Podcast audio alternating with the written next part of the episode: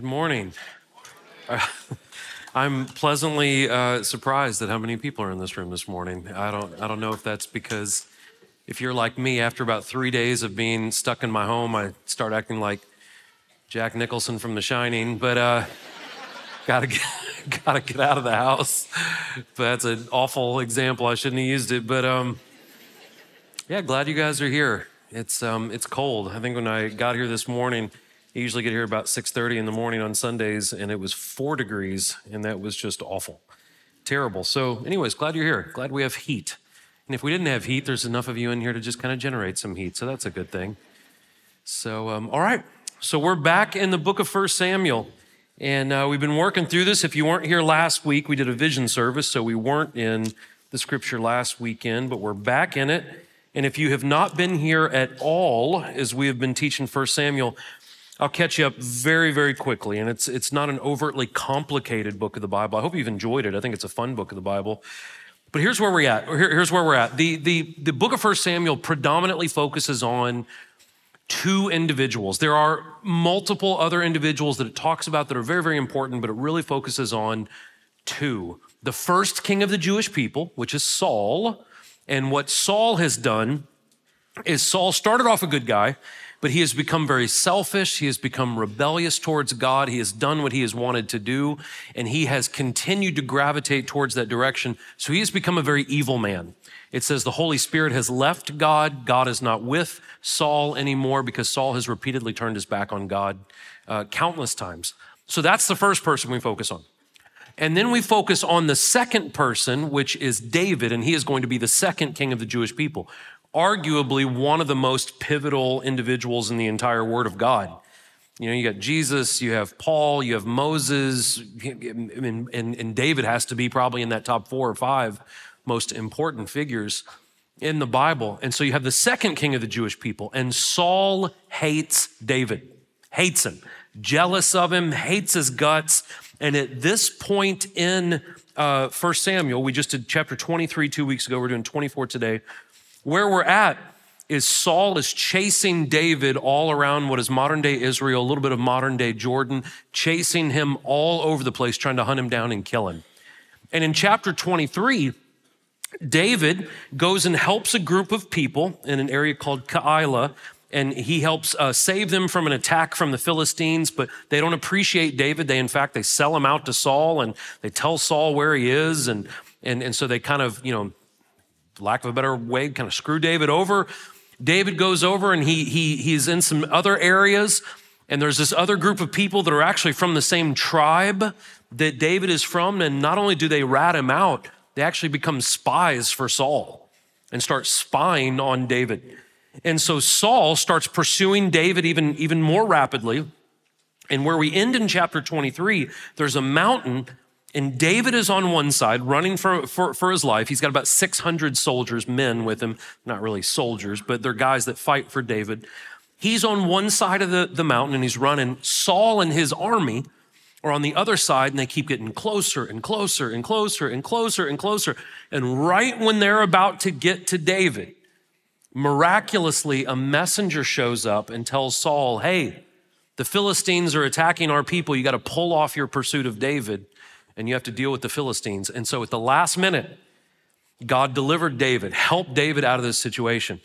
What we talked about two weeks ago is this Do we trust in the power of God to, to help us, to save us, to deliver us, to give us the guidance that we need? Because in chapter 23, we see David tap into God multiple times, asking for his wisdom, his guidance, his direction, his provision and one of the things we talked about two weeks ago is, is when we only rely on our own power, most of us in this room are very aware that we're limited.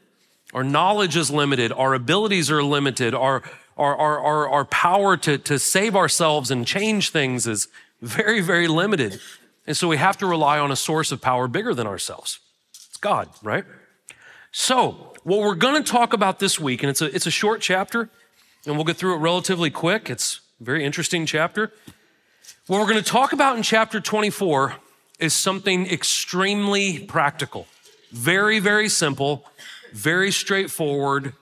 I hope I don't, you know, it, it maybe anticlimactic. If you looked in here to just look for like explosions in the sky and crazy deep theology this morning, um, my apologies. You probably won't get a lot of that. Uh, but what you're going to get today is some very simple, usable theology that'll help you, some, some very practical, applicable stuff. And what we're going to talk about is this we're going to talk about as Christians that we need to strive to live in this tension or this balance of wisdom, right? Making wise decisions, smart decisions, and, and gentleness, love. That's going to be centered on, and we will talk about a little bit later in the sermon uh, towards the end. Jesus says it this way that we are to be wise as serpents and harmless as doves. Both of these things simultaneously. That is not easy. It takes work. It takes a lot of prayer and the word of God. But we are to not go to either extreme or the other. We're to live in a balance of wisdom and gentleness, right? Wise as a serpent, harmless as a dove. That's what we're going to talk about today. So, you should have got a notes handout when you walked in. Everything will be in there, everything will be on the screen behind me. If you have a Bible, we're in the Old Testament. We're in the ninth book of the Old Testament, the 24th chapter. And um, it's only broken into three parts. We'll get through it pretty quick. And uh, I hope you leave here today, again, with just some very practical knowledge that you can use in, in virtually every situation in life. Okay? So let me pray, and we'll dive into this, and um, we'll see where God takes us, all right? Father God, we love you. Thank you so much for everyone in this room this morning, God. I thank you uh, for a safe, warm place to come and to worship and to hear your word. I pray, God, that, that, that, as we get into your word today, Lord, even though it may be something very simple and, and, and very practical, God, Lord, that we absorb it and that we use it and that it helps us in our daily life, God. Lord, we thank you for everything you've done for us, God. Pray that you bless our church. We pray for every church in our community. We pray for our other campuses and the churches in those communities. And um, Lord, we just pray that as we as we study your word today, God, that, that you're honored and you're blessed. Lord, we love you, we thank you, we praise you. Pray all these things in your son's name, God, in Jesus' name. Amen. All right, let's read a little bit. We get to read about Saul going to the bathroom. So uh, it's in this first part here. Fun stuff. When Saul returned from pursuing the Philistines, he was told, David is in the wilderness near En Gedi. So Saul took 3,000 of Israel's fit young men and went to look for David and his men in front of the rocks of the wild goats. When Saul came to the sheep pens along the road, a cave was there, and he went in to relieve himself. David and his men were staying in the recesses of the cave, so they said to David, Look, this is the day the Lord told you about. I will hand your enemy over to you so you can do to him whatever you desire. Then David got up and secretly cut off the corner of Saul's robe. Afterward, David's conscience bothered him because he had cut off the corner of Saul's robe. He said to his men, As the Lord is my witness, I would never do such a thing to my Lord, the Lord's anointed. I will never lift my hand against him since he is the Lord's anointed. And with these words, David persuaded his men, and he did not let them rise up against Saul.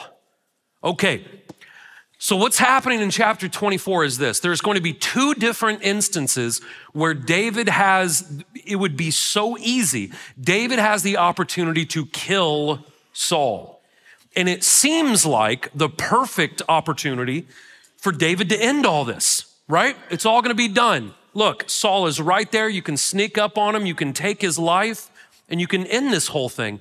But what we're going to see in this chapter and in the next chapter is though this would have been a, a it would have been very tempting to take it into your own hands and solve this problem david cared more about honoring god than he cared about what he wanted and so something we learn is something that is a very very important principle in christianity we are not to respond to the troubles in the world the adversity in the world like the culture of the world responds to problems we're to be faithful and we're to trust that God will vindicate us, that God will take care of the problem, that we don't have to take it into our own hands, that if we're just faithful to God, we trust in God, that God will take care of the situation.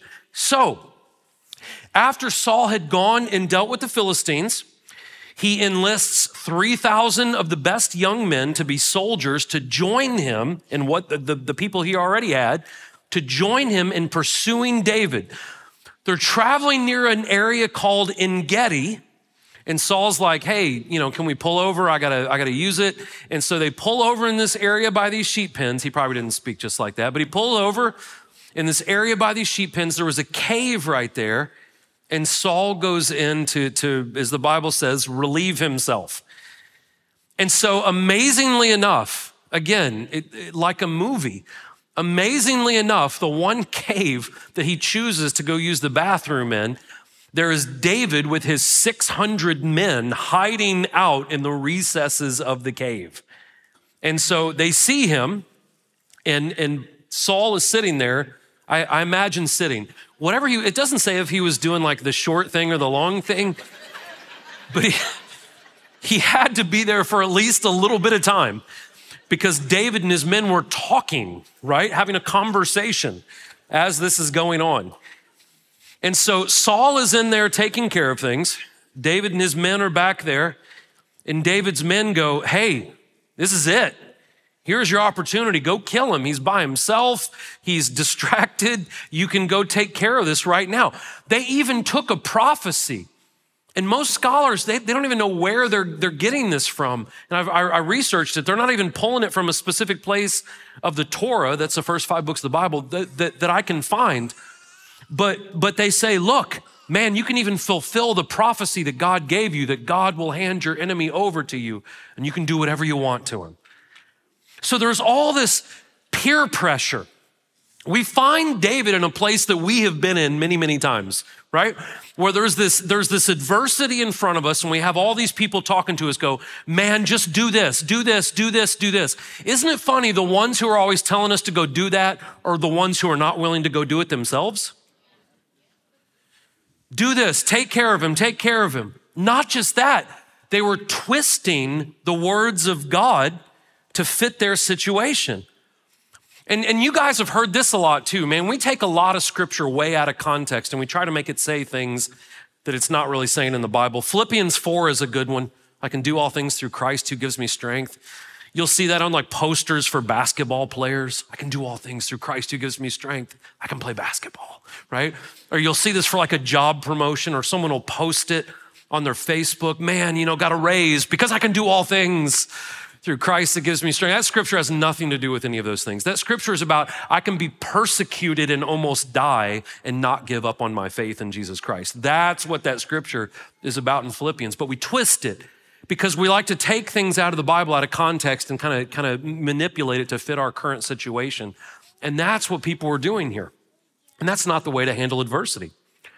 The first thing is, is we have to pray for wisdom in those times, listen to God, not others, right? I mean, we can listen to godly counsel, but you don't understand what I'm saying. We listen to, listen to God's will, and we need to correctly lean on the Bible. Read the Bible in its proper context to get wisdom from it. So, while Saul was using the restroom, David creeps up and cuts off a corner of his robe. Now, when I read this, that seems like a, I'm serious, that sounds like a perfect solution. He, he's not going to kill Saul, but he is going to prove to Saul, look, man, like God's on my side, not yours. I, I could have killed you, but I chose not to. I'm the one that holds the power here. It seems like an extremely good decision, you know, from my vantage point. But after David does this, it says that David's conscience bothered him. He felt guilty about this. He didn't feel right about cutting off the corner of Saul's robe. Why? It doesn't seem like that much of a big deal. Well, the reason why David felt bothered is because all throughout the scripture, the Bible tells us that it is not our place to dethrone God's anointed leaders. It is not our place to do that. So Saul's robe was symbolic of his kingship, that God had made him king. And by cutting off a piece of that robe was a direct attack to Saul's authority.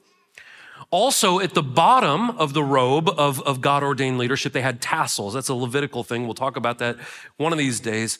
But when he cut that off, he would have removed one of those tassels, and that would have been something that would have, would have defiled him in front of God.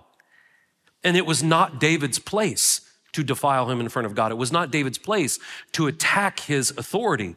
God had placed Saul in leadership, and God would remove Saul from leadership. Now, look, that brings us to a tough conversation, does it not? Because in our world today, it's very difficult for us to not only respect, but to, to go further than respect and honor the governing authority, like the Bible tells us to do, because our governing authority is not always honest. Our governing, and I'm not talking about a specific person, I'm not talking about this president or the former president, or I'm just saying governments in general, that they are not always trustworthy. They're not always for the people. They're not always the kind of people that we aspire to be. But the Bible says we are to honor them. And when we look at this, we say, well, Corey, I mean, look at how bad things are. Look at Saul. He was awful, terrible.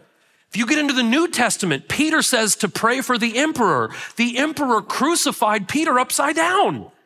Paul says to respect the governing authorities. The governing authorities cut his head off. But this is what the Bible tells us to do to honor the governing authorities while still trusting that God is in control that God knows what He's doing. Is that easy? Of course, it's not easy. But it's what God calls us to do, and it's what David does in this moment. We're going to see it even more in this next part. Then Saul left the cave and went on his way. After that, David got up, went out of the cave, and called to Saul, My Lord the king. When Saul looked behind him, David knelt low with his face to the ground and paid homage. David said to Saul, Why do you listen to the words of people who say, Look, David intends to harm you? You can see with your own eyes that the Lord handed you over to me today in the cave. Someone advised me to kill you, but I took pity on you and said, I will not lift my hand against my Lord, since he is the Lord's anointed. Look, my father, Look at the corner of your robe in my hand, for I cut it off, but I didn't kill you. Recognize that I've committed no crime or rebellion.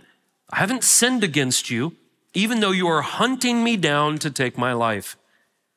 May the Lord judge between me and you, and may the Lord take revenge on you for me.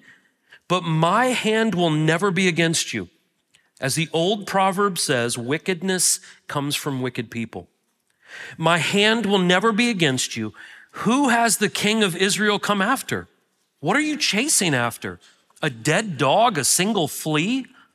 May the Lord be judge and decide between you and me. May he take notice and plead my case and deliver me from you. So, again, look at this. So, after David persuaded his men, hey, we're not going to kill Saul, we're not going to get in a fight right here, we're not going to do that. Saul gets done doing with, you know, whatever he's doing. He leaves the cave. And after he leaves the cave, David walks out. His men probably thought he was nuts. But David walks out after Saul. And I imagine they were, they were probably yelling distance away from each other. I don't know how long it would be, maybe from that wall to this wall, but they're a little bit of a distance from each other. And David yells out at Saul, My Lord, the king. And it says, after this, he, he went down to the ground, put his face to the ground, and paid homage to the king. Think about what a vulnerable, vulnerable position David has placed himself in. This is the guy who's been hunting you down, wanting to kill you. And now you are face down, right? In the most vulnerable position you can possibly be in. Maybe not as vulnerable as Saul was in the cave, but in a vulnerable position with his face down to the ground, and he's paying him respect and homage. You know what we learned from this? And guys, this is these two blue words are very, very, very, very, very important. As Christians in 2024, you and I have to be advocates. We have to be people who display respect, respect, it's a good word, and decency. Decency. What that means is consideration. What that means is how we talk to other people how we respond when people talk to us in a certain way, our kindness, our gentleness, our class, right? That's a good word. Do we have that still in the United States? Class, decency. That these are things that Christians should be purveyors of advocates of, people who exercise respect and decency. That's to all people. Corey, you're saying I'm supposed to respect all people? All people. Because they're humans made in the image of God, right? And we treat them decently, even if they don't treat us with decency. That's what we are supposed to do. And when we live like that, we not only illuminate the light of Christ, because these two words are very, very rare in our culture. Not only do we illuminate Christ, we build bridges between people. We connect with people. Courteous, considerate, things like this. These are things that Christians need to display. We will never be able to connect people to a loving God if we do not show loving attributes to them. Do you hear me? We have to treat people well, all people. We have to treat them well. It doesn't mean we agree with everything everyone does. David didn't agree with everything Saul did, but he respected him. He showed decency to him. And so after Saul found out, David goes, Hey, Saul, look, look, I got a corner of your robe. I could have killed you, I could have attacked you. And then David goes, Why do you keep listening to people who tell you that I want to hurt you? I could have hurt you, but I didn't hurt you.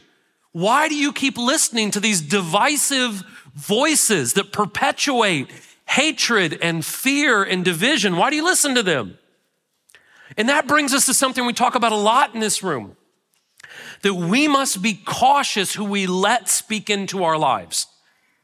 We need to be cautious where we get our information from, cautious as to who we take advice from, very cautious as to who shapes our character. I was talking to a guy last night. He's, a, he's a, a, a one of the deans at MTSU. He comes here, very smart man, good guy. And I, I, I taught last night, and he says, Corey, have you ever heard of the mean syndrome? And I was like, I haven't. What is the mean syndrome? He goes, It's exactly what you're talking about. There was a study done about 14 years ago, and they made a short documentary about it and a, a, a research paper about it. That when people watch extreme news, way left or way right, that it actually causes aggression in their brain to spike out of control, and they start to look at the world like everyone is mean. That's actually a, a, a, syndrome that people develop from watching extreme parts of the news. And so I say that to you to, to say, even, even not just people in our lives, but influences like, like culture and, and media. We need to be very careful because you know those people make a living off of scaring you and dividing you. And so if you turn on the news and watch it for any length of time, all these conspiracies and hatred and everyone hates each other and every white person's a racist and every black person wants to throw a brick through your window and everyone's mad at each other and we all hate each other. And then you get out in the real world, and if you actually talk to normal people, 99% of everyone's pretty cool. We need to be careful who we let speak into us. But when there is adversity towards us, if we will keep a level head and if we will just rely on the truth, we will diffuse divisiveness. When someone, you know, just like David said, they're all, Saul, they're all telling you that I want to hurt you. Look, I don't want to hurt you. I have a piece of your robe. I could have hurt you, but I didn't hurt you. The truth diffused the situation, it de escalated the situation. That's what truth does. It sets people free. It doesn't, it doesn't enslave people, it lets them free. And so David says, Look at the corner of your robe. And though David was advised to kill Saul, David had a personal relationship with God. So he got his wisdom from God. He got his ability to discern and make godly decisions because he, has, because he had a relationship with God. And he calmly proved his innocence. This is very important. Look at this. If we have a relationship with Christ, we find wisdom and security. These are two very, very important things wisdom and security. In wisdom, we make good choices. Uh, one of the gifts of the Holy Spirit is the gift of wisdom. It's the only gift of the Holy Spirit, unless I'm wrong. I've studied it quite a bit. It's the only gift of the Holy Spirit that the Bible says you will assuredly be given if you ask for it. God wants you to be wise, right? So in wisdom, we make better choices. It's pretty simple, pretty self explanatory. When we're wise, we make better choices. When we're secure in our relationship with God, not, not confident in who we are, but confident in who God is, and when we're confident in our relationship with God and we understand that we're valued and loved, look at this. When we live in security, we don't have to get offended so easily. Man, do you, do you Christians hear me? We don't, as Christians, we don't have to walk around in offense all the time. Oh, those people disagree with me. I'm so offended. Brother, sister, if you can't handle that, you might as well not ever go back outside again. We don't need to be offended that easily. We don't need to get sidetracked and caught off guard so easily if we are living in the security of our relationship with Jesus wisdom and security. So here's what David does David says, Saul, I've done everything that I know to do. This is, I'm, you know, paraphrasing. He goes, I've showed you kindness. I could have killed you, but I didn't. I've listened to God. I have not disrespected your authority, any of that. And at this point, David throws up his hands and he goes, Now God has to judge you and me. God has to be the one to deliver me from you. God has to be the one to look at this situation and make something happen. And we talked about this two weeks ago, and this is a very, very important principle. If we do everything we're supposed to when it comes to conflict, if we do everything we're supposed to and how we treat others, if we are living by the principles that, that, that God has told us to live by, the results of that are out of our hands. If I share the truth with you in love, and I tell you that God loves you, but, but there's some sin you need to repent for and some changes you need to make in your life. If I tell you that, that's my responsibility. But what you decide to do after that is not my responsibility. It's your responsibility. And so David is saying, Saul, I've done everything that God has told me to do with you. Now at this point, it's up to you. And Paul talks about this in 1 Corinthians chapter 3 that we plant, that we water, but it's God that has to make something happen.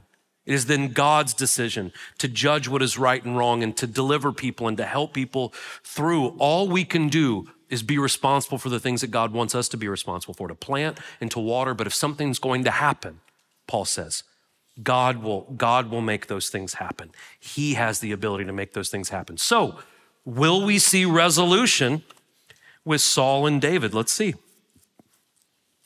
When David finished saying these things to him, Saul replied, Is that your voice, David, my son? Then Saul wept aloud and said, David, you are more righteous than I, for you have done what is good to me, though I have done what is evil to you. You yourself have told me today what good you did for me when the Lord handed me over to you. You didn't kill me. When a man finds his enemy, does he let him go unharmed? May the Lord repay you with good for what you've done for me today. Now I know for certain you will be king, and the kingdom of Israel will be established in your hand. Therefore, swear to me by the Lord that you will not cut off my descendants or wipe out my name from my father's family. So David swore to Saul. Look at this last sentence. Remember this last sentence. Then Saul went back home and David and his men went up to the stronghold. They still went different directions, okay? Remember that. That's very, very important. So, what is the response of this evil, jealous, really, really bad king? His response is actually very sincere. He is broken, right? And he acknowledges that he is broken. And he confesses to David, You are more righteous than I am. You have done what's good to me, but I have done what's evil to you. He admits all this. Why all of a sudden? The reason why is because Saul just realized he was that close to being killed. Let, let me put it in modern day uh, kind of terms. You know, right when you're about to get hit by a truck on the road, it's funny, even people who don't claim to believe in God, God usually comes out of their mouth, or Jesus comes out of their mouth oh Jesus, oh God, something like this, right?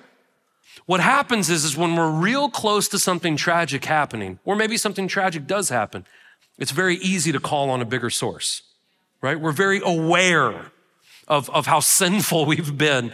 When we're close to eternity, it's easy to think about eternity.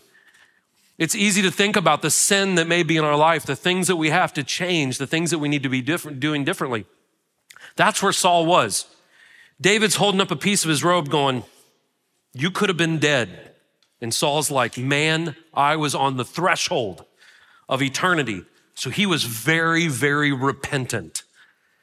And unfortunately, we often do things like this. I've done things like this. Unfortunately, what a lot of people do is we live our life however we please. We're selfish. We go to church when it's convenient. Not you guys, you're here when it's, you know, subarctic temperatures outside. Praise God, you're a great group. But we live life however we want to live it. We do whatever we want to do. And when something gets rattled in our life, then we're like, God, I'm so bad. Help me. Help me. See, what has happened for, for I've seen this more times than I can, than I can count in this church over the last 15 years. Uh, a very similar story to this. So a guy will come in, right? Um, and he'll come into church, and his wife has been coming here for years, and his kids have been coming here for years, but he would never come to church with his wife. She would beg him to come, and, and he would be too busy with work. He would neglect the children. He would neglect his relationship with his wife, neglect his relationship with God, do all these things for years and years and years and years. A wife puts up with it, and then eventually she says, I'm gone. I'm out. And she leaves. And then I say, I, I see this guy come into the church and he says, I, am so wrong. I need help. My life is falling apart. God help me. Corey help me. Church help me. And we say, yes, that's what we're here for. Okay, let's, let's pray with you. Let's get you plugged into a small group. Let's find you some community. Let's get you and your wife in here and let's do counseling for you guys and let's get it back together. And they start to do all that. And then all of a sudden I see the, the whole family come into church and they're here every single weekend. And then what happens is, is things get back to normal and they become placid. And sports come in, and job comes back in, and vacations come back in, and all these things start to come back in. And that family that I would see, that God had miraculously put back together, that family that I would see every week, I now see every other week. And then I see them once a month. And then maybe I only see them at Easter or Christmas. And then I see on Facebook that they are in fact divorced. Because what happens is this real Christians lean on God when it's hard, they also lean on God when it's easy. The majority of people do not walk away from the Lord when it's hard. The majority of people walk away from the Lord when it's good. That's why Christianity in the United States is sinking, because we've had it too easy for too long. We haven't had to fight for anything. We're the most entitled, spoiled group of brats on planet Earth. And when we have everything and more, why would we need God? We have the government. We have everything else to bail us out and help us, right? Why do we need it? The God of, of, of our generation is self, it's us. But the true Christian leans on God not just when it's bad, but also when it's good. So look at this. It seems like Saul has, has turned a corner, right? So Saul, it says he goes back to the palace. And at this point, David could have been like, man, Saul's really humbled himself. Looks like we're okay. I'll go back to the palace. He even says I should be king. Look at that. He just said that.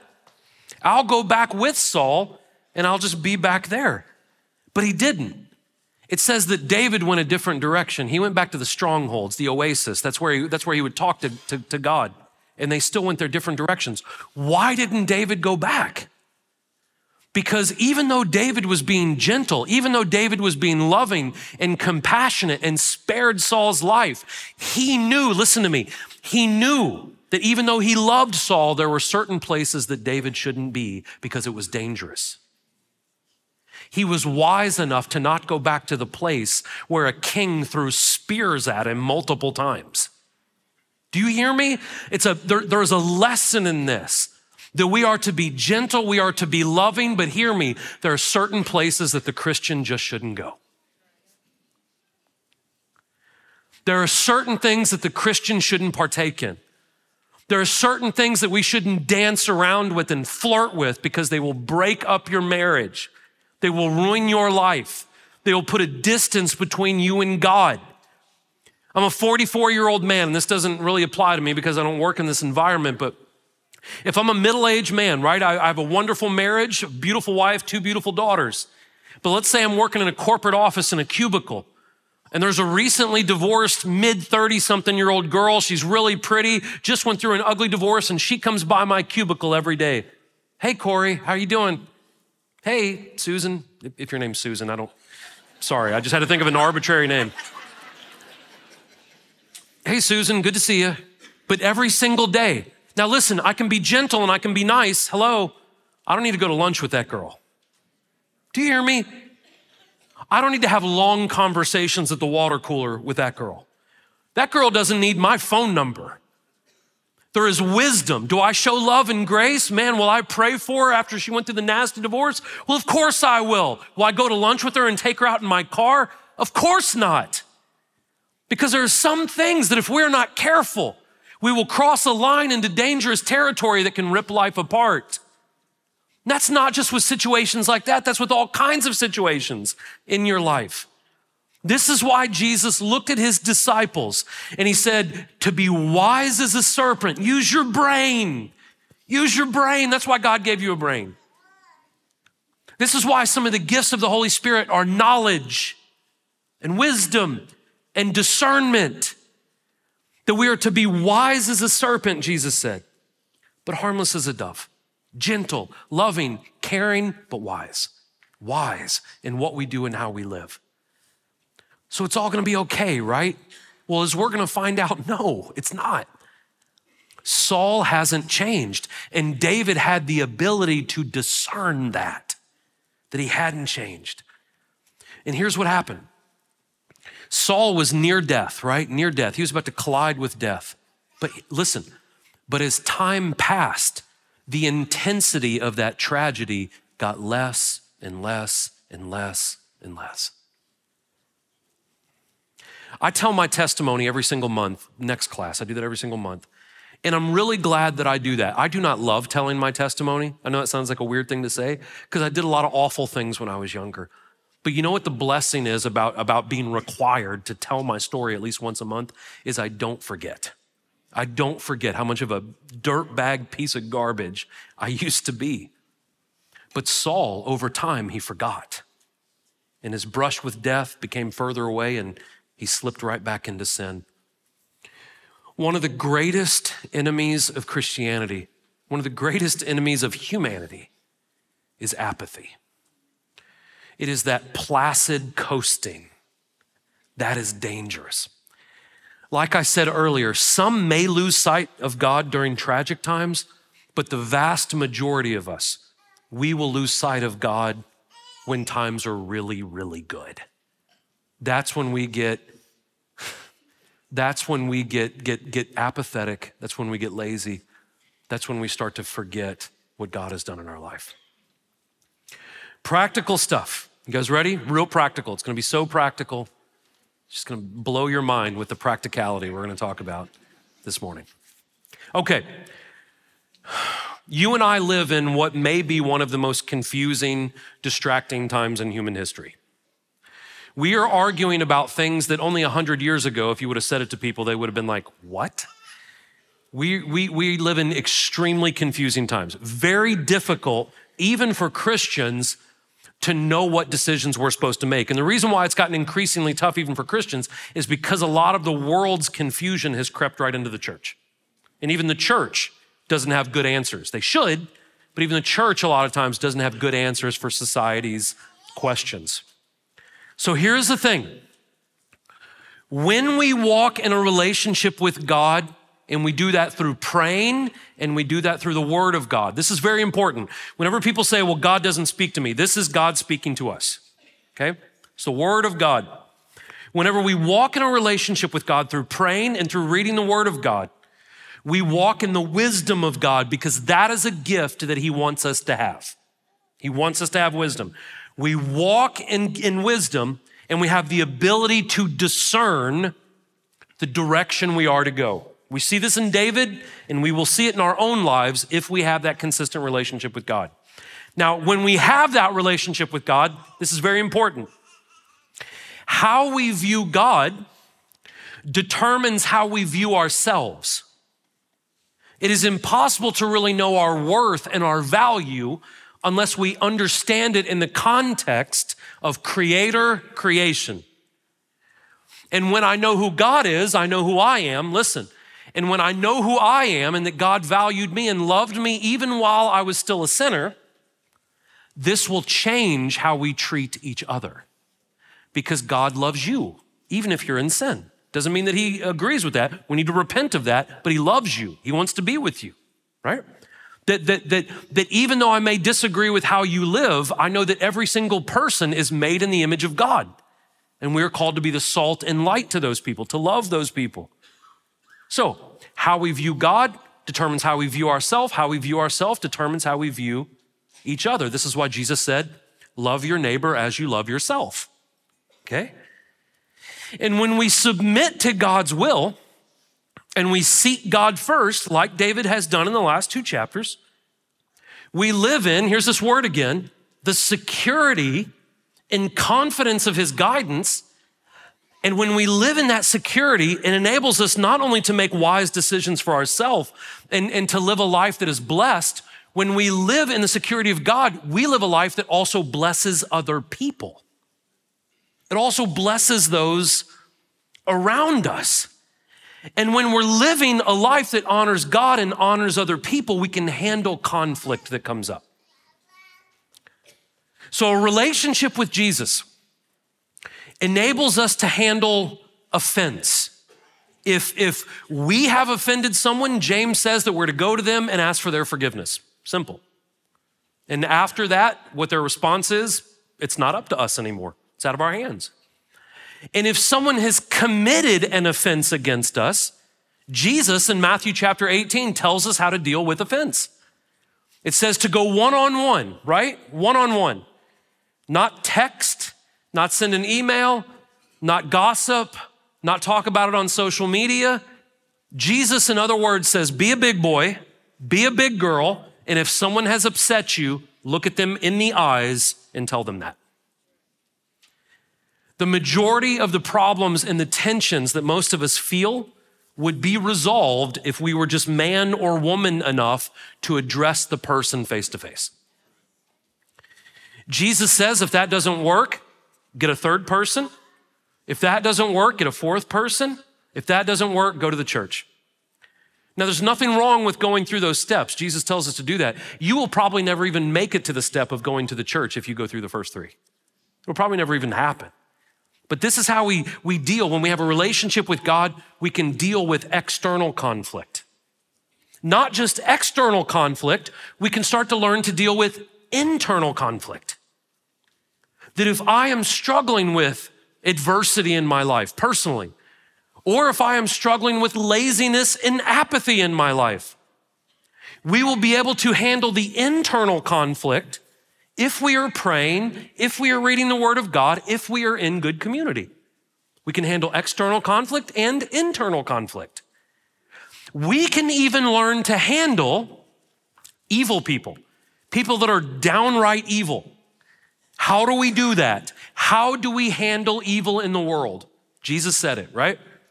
wise as serpents, harmless as doves. It means that we live in that balance of being kind, being loving, being merciful and gentle, all those things, but also knowing that there is a danger out there. Also knowing that there is temptation out there. Also knowing that there are some places where maybe it's not safe for us to go, that we shouldn't do it. It's living in the balance of those two things. And the only way that we can live in that balance is if we live in a relationship, not just with God, the Father, Jesus, the Son, but also the Holy Spirit. Because it is through the Holy Spirit that we get the gift of wisdom, that they get the gift of knowledge, that we gift, get the gift of discerning if something is right and wrong. And then we also hold that up to the truth of His Word. Okay, so, what are some simple steps we can do? I told you practical. Here we go. The first simple step is this, and before these first two blue words, I should have thrown in another word. We need to make sure that we are living repentant. What that means is, is when we sin, we need to repent. Repenting is not something you just do one time in your life, it is a lifestyle.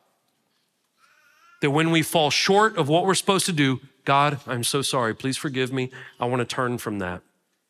Because here's the thing if we don't repent for sin, when we pray and when we read the word of God, it's going to be convoluted. It's going to be, it's going to be confusing to us because there's unaddressed sin in our heart. So the first thing we need to do, we need to repent. We need to have a prayer life, and we need to be learning the Word of God, ingesting the Word of God, putting it in our hearts, in our minds. When we pray, this is good advice, practical, good advice. That when we pray, you need to specifically ask God for wisdom. If you've ever sent me a message saying, Corey, what can I pray for you for? And a lot of you have done that, and I appreciate that. All of you can attest that I will respond first with wisdom. Pray that God gives me wisdom. Listen, every single one of you in this room, if you pray, hope you pray, every single time you pray, you should slip that in there. God, just please give me wisdom today. The Bible assures us that when we ask for it, He will give it to us.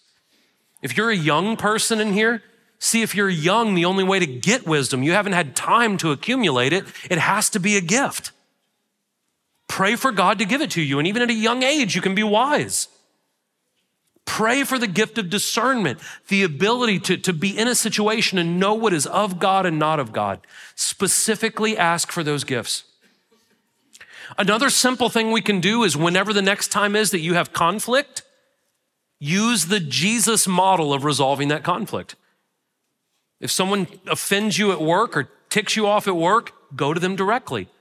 Go to them, of course, with gentleness and also with wisdom, and just tell them, hey, I was upset by this. Can we talk about it? If that doesn't work, get a third party. That doesn't work, get a fourth party. If that doesn't work, then, then again, if they're a Christian as well, get the church involved. But go through Jesus' model of conflict resolution. And then the last thing is this, and this sounds so simple. But in every situation in life that we get into, I hope that we would consciously approach that situation with those two things balanced. I'm going to approach this with peace and love and gentleness and mercy, right? I'm going to approach it with all those things, but I'm also going to approach this with practical biblical wisdom. Wisdom. Wisdom.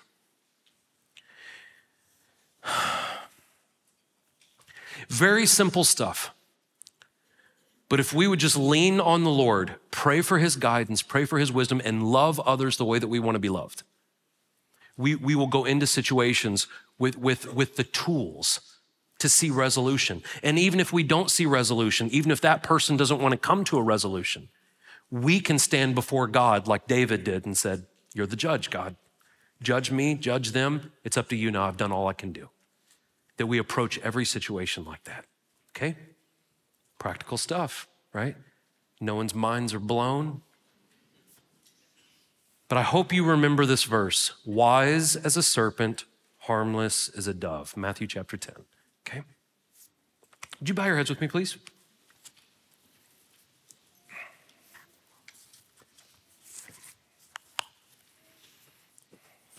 If you are in this room and maybe you are not a believer, or maybe you're a, a, really new believer and you have questions, up here on my right, your left, Pastor Amanda is up here. If you have any questions for her, she'd be more than happy to, to do her best to help you out. It doesn't matter what it is.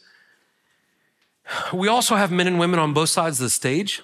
If you need prayer for anything in your life, it doesn't matter what it is, uh, you're welcome to come up here and get prayer. The last thing is, is all the way around this room, wherever you see a lamp on a table, and the majority of the pillars in this room, there's bread and wine, and that represents the body and blood of Jesus Christ, communion. Uh, we invite everyone to take that. Everyone can take that as long as you have asked Jesus to forgive you of your sin. You can get that, go back to your seat, take it however you feel comfortable taking it. Please be respectful of others, and eventually uh, uh, Kyle will dismiss us, okay? But let me pray for us. Father God, we love you. Lord, um, I, am sure everyone in this room has been in tense situations, that they've had adversity, uh, people in their life that have caused tension. And I just pray, Lord, whatever situations we're in, God, that we would approach it with gentleness and meekness and love, though we would also approach it, God, with wisdom and discernment. Father, I pray that you protect everyone, God, this week. I pray, Lord, that that we would continue to grow as we're doing this fast with you, Lord, that our relationship with you would get stronger. Keep your hand on our church, Lord. Keep your hand on all of us. We love you. We thank you. We praise you. We pray all these things in your son's name, God, in Jesus' name. Amen. Love you guys. Thank you so much. You're welcome to help yourself.